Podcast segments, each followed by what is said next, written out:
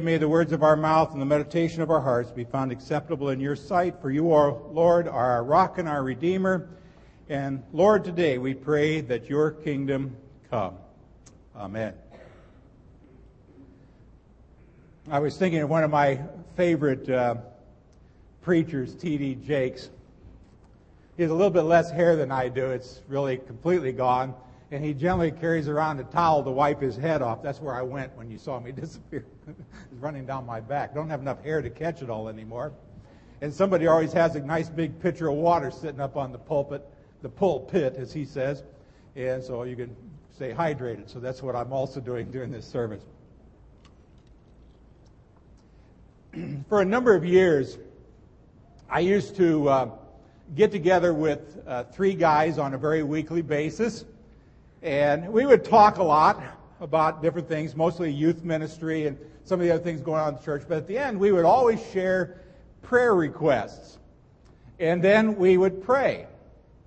Uh, what I always remember was one morning, everything proceeded somewhat normally until one of my friends, his name was Scott, I, I distinctly remember his prayer. He said, Lord, teach us to pray big prayers. So much of what we've been praying about this morning is just details. And that kind of struck me. It struck me. Teach us to pray big prayers. Now, I want you to know that it's perfectly appropriate to bring the details to God. It's perfectly okay to bring what would seem like the tiniest of details to Him. But I want to suggest to you that if all you do is pray little prayers, you've missed the world. Because, here's my, one of my very first points, sometimes our prayers suffer because our vision is way too small. Our vision is way too small. Now, when we pray, Your kingdom come, that's a big prayer. That is serious business. That is not just details. On one level, you're asking God to send Jesus into your life to change you forever. On the other hand, you're also inviting God to invade this world and completely transform it as well. I want to spend a few minutes this morning thinking about what it means to pray, Thy kingdom come. And the first two little simple observations I'll make about this is, is, first of all, this is the shortest petition in the entire Lord's Prayer. Thy kingdom come. In the English, what is that? Thy kingdom come. Three words. Interestingly, in the original Greek, it's four words. The other thing is, this verse, or that little phrase, is an imperative. In other words, it's really a command. That's why in the Greek, the very first word is a verb. It's put there for emphasis. Literally, you could pray, Come, Lord Jesus. Come, God, bring your kingdom. Now, to pray that way Maybe you've never thought about it as you prayed through the Lord's Prayer. You prayed it this morning. You just probably went, "Thy kingdom come, thy will." We went right over that one.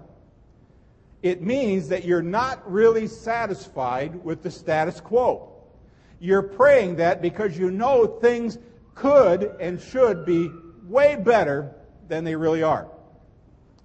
But let me ask you this question. What is this kingdom of God for which we are to pray? I mean, it's clearly a crucial topic for Jesus in the Bible. The New Testament talks about the kingdom of God, when the kingdom comes, thy kingdom comes, over and over again. But what does it mean? Well, to be real honest with you, if you asked 10 different theologians what it meant, you would get 10 different answers. For one thing, that term, the kingdom of God, or God's kingdom, is never ever defined in the Bible. I'm going to give you a very simple definition. And when I think about the kingdom of God, what I think about is a society upon earth in which God's will is perfectly done as it is in heaven.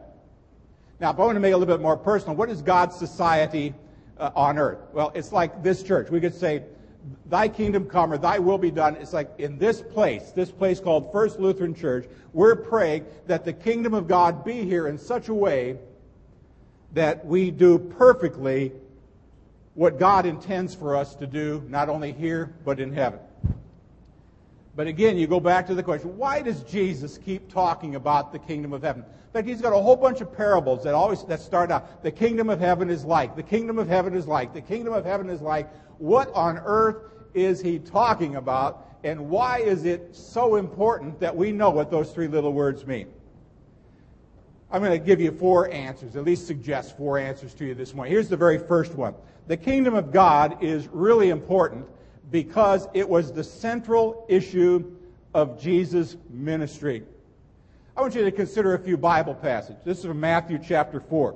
Jesus began to preach, Repent, the kingdom of heaven is at hand. Then it said Jesus went through Galilee preaching the good news of the kingdom. In Luke 4, he says, I must preach the good news of the kingdom of God, for that is why I was sent. In Luke 17, the kingdom of God is in your midst. John 18, my kingdom is not of this world. My kingdom is from another place. You are right in saying that I am a king. See, when Jesus began his ministry, like at about age 30, his announcement was, the kingdom of God is at hand. It's in your midst. But then, when he was about to die, you may remember he stood in front of Pontius Pilate and he says, My kingdom is not of this world. My kingdom is from some other place. But Jesus also said something interesting, also interesting to Pilate. He said, Everyone on the side of truth listens to me. See, that's the moral commitment that Jesus makes of everybody who wants to be in his kingdom. I mean, very literally, I mean, if I ask you this morning, how many people want to be in God's kingdom, and you raise your hand, what Jesus would say would be this Fine, friends, but you can't remain neutral about me or about the things I'm saying. You've got to get off the fence and you've got to make a commitment. You can't be in the kingdom this morning, but not this afternoon. It's kingdom or nothing. See, that's why a lot of people in this world do not even begin to understand what I would call kingdom people. There are a lot of people in this world who just plain simple don't get Christians. I mean, I've been at this for a long time, and I can't begin to tell you how often somebody has said to me, Man, you're really weird. Man, are you nuts or what? Or where does this nonsense come from? I mean, how come you, you're just different? Now, why is that? It's because if you're a kingdom person, you probably are a little bit weird. You are, as DC Talk used to sing, a Jesus freak. And guess what? I don't mind being called a Jesus freak. See, we start from a different place in life. We look at life a different way. We make decisions on a different basis. And therefore, we end up in a different place than the rest of this world sometimes. Now, we aren't necessarily crazy, but I'll tell you that kingdom people, honest to goodness kingdom people, are fundamentally different from the rest of the people in this world. Now understand that the kingdom of God needs to come into human hearts before it will ever affect the society at large. There's always a big debate. Should the church be more interested in sharing the good news of Jesus evangelism, or should it be out there doing all this social justice ministry?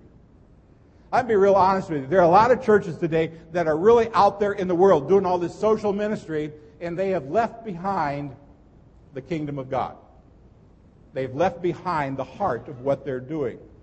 Now, on the other hand, you are you could be so guilty as to be nothing but about the gospel and never help anybody at all. I'm not sure that's the real gospel either. But somewhere we need to understand that um, both are needed, but evangelism, evangelism, sharing the good news of Jesus Christ, always takes priority because it is only through the gospel of Jesus Christ that human hearts can ultimately be changed by whatever social ministry you may be involved in.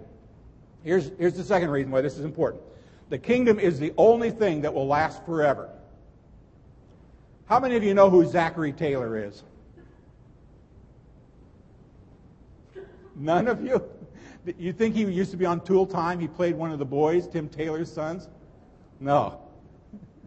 Who is Zachary Taylor? You raise your hand. He was a long time ago. Okay. Anybody who actually knows who he was a long time ago? Anybody? He was president of the United States. Now, until a few years ago, I didn't really think too much about Zachary Taylor.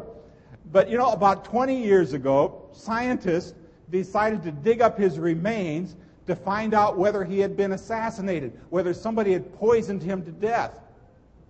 Now they found out he wasn't. He actually uh, died after eating chilled cherries and cold buttermilk, which sounds like a pretty nasty combination anyway. But you know, when they dug up his casket, do you know what they found? It had been 140 years since he died. All they found was hair, bones, and fingernails. Everything else had disintegrated. One newspaper said, We now know more about Zachary Taylor than we ever knew before and more than we ever wanted to know. Now, he is one of the most obscure presidents and part of the reason he remains so obscure is because he was followed by a guy who actually is the answer to a trivial pursuit question. Anybody who followed Zachary Taylor? Millard Fillmore. Another, anybody ever hear of that name before? Millard Fillmore. Now, when he died, I'm getting to the point here. When Zachary Taylor died, he was known to be a really great man. He was an outstanding military genius. Uh, he later becomes president his nickname was Old Rough and Ready. But until we dug him up about 20 years ago, we had pretty much forgotten all about him. That reminds me of Ecclesiastes chapter 9 verse 5. It says, For the living know that they will die, but the dead know nothing. They have no further reward, and even the memory of them is forgotten. That's a sobering thought, isn't it? Even the memory of those who die will eventually be forgotten. But it's true. I mean, Zachary Taylor has been forgotten to all of you except for one person who remembered he was long ago. okay. After 140, 150 years old, rough and ready is nothing more than tri- an answer to a trivia question what president died from eating chilled cherries and cold buttermilk? Now, here's the lesson. The lesson is this sooner or later, all of us if God, if Jesus doesn't come first, are just going to be another name on a tombstone in some cemetery. If you're looking for permanence, or if you're looking for significance in this world, you're probably wasting your time. This world forgets the past, it lives in the present, and it only dreams about the future. And if you don't believe that to be true, just ask Zachary Taylor. But that's why in the book of Hebrews, in chapter 12, verse 28, it says that God is going to give us a kingdom that cannot be shaken. Now, we all know that buildings crumble. We know that companies go bankrupt. We know that degrees, whatever degrees you may learn, will fade into illegibility. Houses begin to age and creak. Every car you have, if you have it long enough, is going to rust. And worst of all, you know this to be true, Jack, like me. You get a little bit older, and things just don't work as well as they used to. They kind of start breaking down, huh, Ted? A little bit at a time. But the kingdom of God lasts forever. Let me take you back to Christmas. It'll be a cool thought for a moment. Let's remember Christmas. The angel Gabriel comes to Mary, predicts that she's going to have a baby, a son, and he says, Who will rule over the house of his father Jacob, and of his kingdom there will be no end. Therefore, the entire human history can be divided into two groups those who live by earthly values, those who live by what we would call heavenly or kingdom values. If you decide to live by earthly values, guess what? You will get an earthly reward. If you live by kingdom values, you get a kingdom reward. It's your choice. What do you want? Earthly reward, heavenly reward. It's going to last forever. Earthly, gone. Heavenly, forever. Third, the kingdom of God gives a purpose, a meaning, and a goal to history.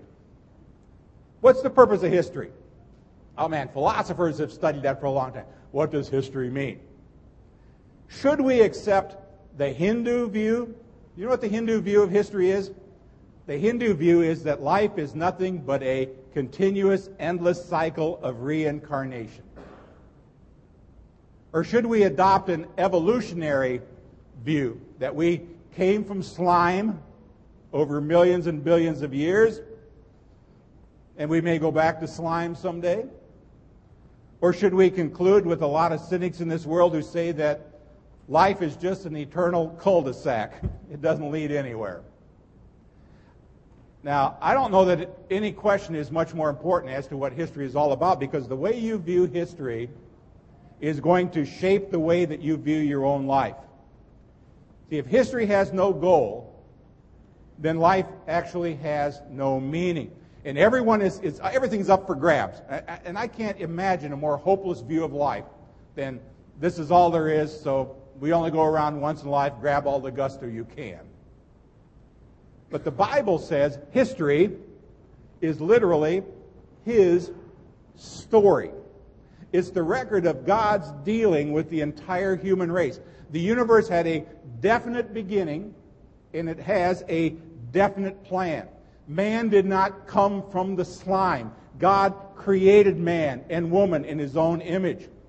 And created man had a purpose and a meaning, and that's part of God's ever unfolding story of his story about this earth. Go into your Bible, Old Testament prophets talked about this coming kingdom all the time. They said there's going to come a day when the lion will lay down with the lamb. It says there's going to come a day when the Lord is going to return in all of his glory. Then in the New Testament, you find out a couple of extra details. That promised Messiah that they talked about in the Old Testament, guess what? It's Jesus. And the other thing the New Testament says, the kingdom of God is not going to ultimately be done until this Jesus who was here comes back. When we pray, Thy kingdom come, guess what, friends? We're praying that God would crack the skies, blow the horns, send the angels, come and judge the living and the dead, and take his children back to heaven. That's where history is going. Your kingdom come links us with the faithful who survived the wreckage of a fallen world and concluded that there's got to be something better out there. Now, we all kind of look through this haze of history, you know, to a time where Jesus himself will come again. That's why the angels declared to the apostles this same Jesus who ascended into heaven would one day return to the earth. That's kind of a dangerous activity to do in a, in a sermon, but I'm going to give you the Reader's Digest version of what history is all about. Here's what history is all about. In the beginning, God created the heavens and the earth. He then placed Adam and Eve into that garden to be stewards over everything. They were, had control over the entire planet. But then what happens? They disobeyed and they surrendered that stewardship to who? Into the hands of Satan. Didn't give it back to God, surrendered the stewardship into the hands of Satan, God's arch enemy. From that day on, this world has been the domain of the devil, the domain of Satan. Now, it's still God's world because he created it, but Satan has usurped that authority over creation, and he developed a counter kingdom to God's kingdom. And from that day until this day, this earth has been like the central battlefield between these two kingdoms, God's kingdom and the kingdom of Satan. But you know that's not the whole story. Once the world fell into the enemy's hands, God says, I'm going to win it back.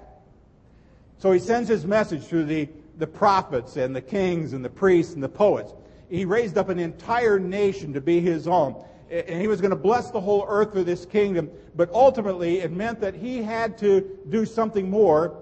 He had to get involved in the battle. And what does he do? In order to reclaim this world from Satan, he enters the human race in the person of his son, Jesus Christ. Now, that story is very familiar. But maybe you've never thought about Jesus coming into this world as being the last battle against Satan. And guess what? Even in that last battle, it seemed like for a little while, about 36 hours, that Satan had actually won because Jesus was dead. Jesus was in the grave. But you remember, it always seems like Friday, but Sunday's on the way. And what happens on Sunday morning? You've got an empty tomb. You've got a risen Savior. Suddenly it's clear to every last person, including the devil, that Jesus was the victor. But since that first Sunday, Satan has been like a squatter living here on planet Earth. I mean, Jesus reclaimed claimed the true deed, but Satan has refused to get out of here. I don't know if you ever, I don't know if you ever think much about Satan. Do you know that about half the Christian population doesn't even believe there is a devil? He must just be happy as a clam at high tide to know that. You're no problem to him whatsoever if you don't believe in him. Let me tell you something about the devil. Number one, he refuses to acknowledge that he's defeated. Number two, he refuses to surrender this earth. Number three, he has man's consent to be in control. And four, he hopes to make his possession of the earth permanent. See, this world is still in darkness. But if you think about this dark world, it's like every here and there, followers of Jesus have established these little outposts, these little kingdoms, these little pinpoints of light of a promise of better things to come. And meanwhile, the battle rages on. You got two kingdoms out there. You got King Jesus on one hand, and you've got the evil, wicked, bad, nasty devil over on the other side. Now, in these last 20 year, 20 centuries, these little pinpoints of light in the kingdom of God have spread around so that today there are tens of thousands little pinpoints of light that are chasing away the darkness in different places in this world. But in other places, this world looks darker than even ever before. But over and over again, there are people praying every Sunday morning, Your kingdom come. Come, Lord, bring your kingdom. And as they do, they wait for Jesus to come back personally to take his children home. That's why the kingdom of God is so important. That's why those three little words are so important in the Lord's Prayer. Your kingdom come. That's the central petition of this entire prayer. You're praying that God's whole program of history from creation be brought to an end. Here's the last thing. The kingdom of God is the only possible explanation why some people live the way they do. Quite, I'll put it personally the kingdom of God is the only way you can explain me. I don't know how you can explain me other way apart from the kingdom of God. You see, there are men and women around us who, although they seem perfectly normal, as the world counts normal, in some ways behave very differently. And I submit to you that if you examine your life, the one great factor that makes a difference is that you've been gripped with this concept of what the kingdom of God is all about. Maybe you're one of these people who actually decided to seek first the kingdom of God. Now, should that surprise us? No. Jesus said there are going to be people who choose to live that way. He says, I tell you the truth, no one has ever left home or wife or brothers or parents or children for the sake of the kingdom will fail to receive many times as much in this age and in the age to come eternal life. Jesus was saying being a kingdom person changes the values of life. It leads to very unusual and otherwise unexplainable behavior. You're leaving a life that seems to make sense from the world's point of view to a life that's governed by eternal realities. That's why reality shows are so stupid. I hate to rain on your parade if you love those things, but that's why reality shows are so stupid. It's not reality. It's the world's reality which makes it even more stupid. The real reality is God's kingdom. I mean, people do things because of the kingdom of God that they would not do otherwise. In some cases, they'll, they'll decide to set aside a life of ease and comfort. They don't care what money they make. I mean, some people will set aside some of the closest human relationships. Some people will give up promising careers. I think of one, one, one young man that I, I met who was an accountant for Ernst & Young, one of the big five accounting firms in the country. Nancy, both of you know him. His name was Greg. And after we talked for a while, I baptized this young Jew who quit his job at Ernst & Young to be a street evangelist for Jews for Jesus. How do you explain that? Other than that, the kingdom of God got a hold of him. Still, other people will spend their money in a way that makes absolutely no earthly sense at all. When you sign up for Christ's kingdom, I don't know whether Presley understands this yet. He'll, she'll understand it someday if you teach her this. But when she signed up to be a part of God's kingdom, she literally parachuted into a war zone. When you sign up for the kingdom of God, you parachute into a war zone.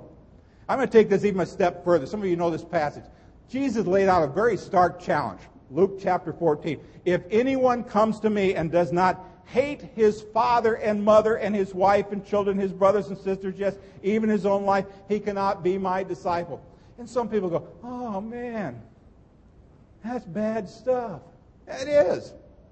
Now, you can hunt up the word hate in the Greek, and guess what? It'll tell you that the word hate means hate but it doesn't really refer to personal animosity. Being faithful to Jesus, being faithful to his calling, means that sometimes you will do things that will make other people, other loved ones, feel as if you hate them.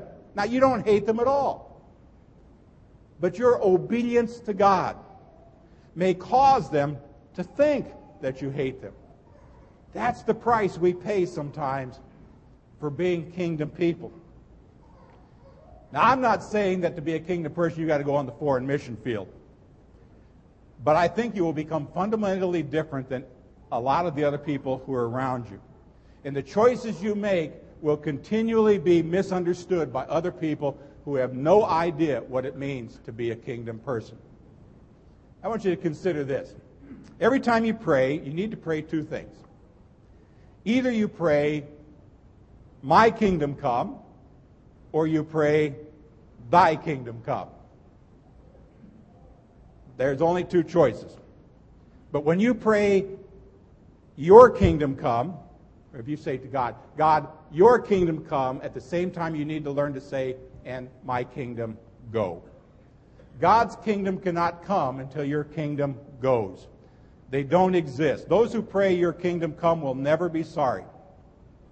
I want to end up very quickly. Four ways to pray this. Here's number one pray this prayer in your own life. Jesus said, I tell you the truth, anyone who will not receive the kingdom of God like a little child, we had baptism this morning, will never enter. You enter the kingdom of God by having the simple faith of a little child. You enter it by asking Jesus to be king of your life. I won't ask you to raise your hand. I'm not going to ask you to walk the aisle. None of that stuff. But I, I will ask you this. You can think about this. You respond your own way. Are you in the kingdom of God? If the answer is yes, then maybe you ought to be praying prayers every day. Lord Jesus, may your kingdom come in my life every day. May your values dominate my thinking, my decision making. May your cause in this world be advanced by the things I say and do. Help me to do your will all day long. Now, that's not some sort of a magic prayer, but properly understood, it's a pretty revolutionary way to pray. God wants you to be a kingdom person. Pray for it. Pray that God's kingdom be in your life. Number two, pray for your family. That means praying for your spouse, that the kingdom of God comes in her life or his life. Pray that the kingdom of God be in the life of your children. Pray that the kingdom of God be in the life of your extended family. Pray for your kids and your grandkids, and even pray for those people that your kids and grandkids may marry someday. That the kingdom of God will be there. Pray for your church. Let's be real. Pray for this church. Pray for First Lutheran Church. That we become an attractive community of kingdom people. That we be an honest to goodness outpost of light in the dark world. And lastly, pray in the world. Now, it's true that the kingdom will never come until the king returns to the earth. Yet the kingdom of God comes spiritually to people all over this world. We need to pray that God enter the hearts of the people of this world in a big way It's been a long time since there's ever been a spiritual revival in the United States.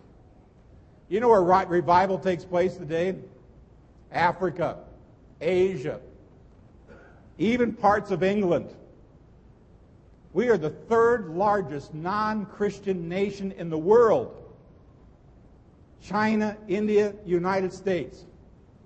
There's only one country in the entire world that receives more foreign missionaries than the United States. That's the country of Brazil. We are number two in receiving foreign missionaries. They're sending missionaries to our country. Why? Because they know we are not what we claim to be, to be a Christian nation. It's a dark place. We need to pray for this world. And while you're at it, why not pray for the kingdom to come in your community, your state, your nation, throughout the world? Hopefully, you understand that praying your kingdom come is not a passive prayer. It's not a placebo for somebody who wants to just stand by and watch the parade go by. This is a prayer for somebody who wants to really get into the action. Let's pray. Father, we thank you that Satan will not have the last word. Come, Lord Jesus. Come quickly and establish your visible kingdom on earth. Between now and then, help us to live as kingdom people whose values are not of this world. And may we not grow accustomed to second best living when you have called us to higher ground. Grant us wisdom to be citizens of heaven while we live here as pilgrims on this earth. In Jesus' name, amen.